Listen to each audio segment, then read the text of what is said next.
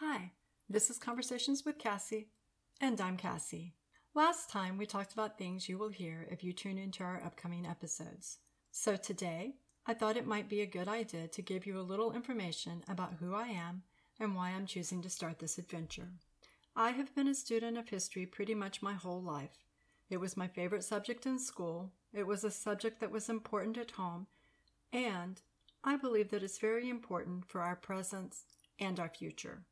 I spend lots of time devouring books and documents and articles, pretty much anything to do with history that I can get my hands on to increase my knowledge. My favorite period of history is ancient history. The older, the better for me, preferably prehistory. I believe there's a lot of history that we do not understand and more that we do not even know. There is so much out there that we have not even discovered, mostly because we're not even looking for it. We seem to have created a 5,000 year wall which stems from an egocentric belief that nothing truly civilized existed prior to then, that man was not advanced, intelligent, or cultured before then. I disagree with that. I do not think that we suddenly figured out how to be civilized overnight when we supposedly dwelled in caves for millions of years. Yet most textbooks would have you believe that. I also am not afraid of using terms like Atlantis. To me, Atlantis is not a fictional story from Plato's imagination, but rather it is a collective term to identify the search for an advanced ancient civilization that predates the 5,000 year wall. Besides, Plato tells us that he is merely the messenger delivering Socrates' story from his travels in Egypt.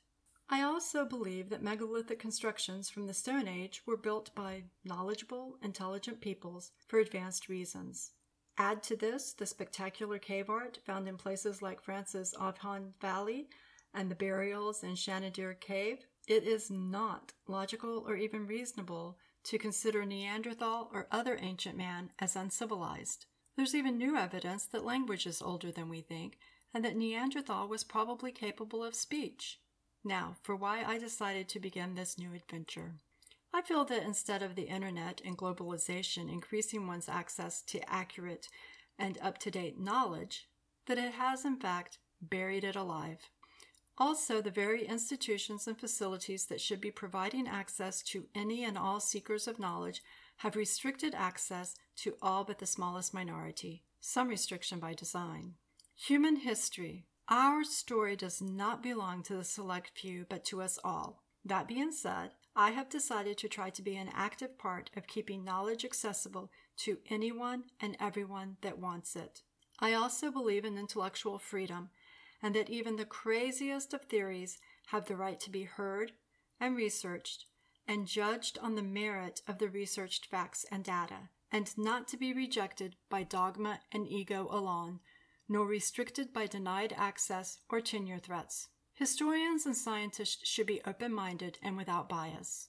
We should strive to be as neutral minded about our studies as possible. One huge obstacle is that most researchers go looking for something specific to prove or disprove what they already believe.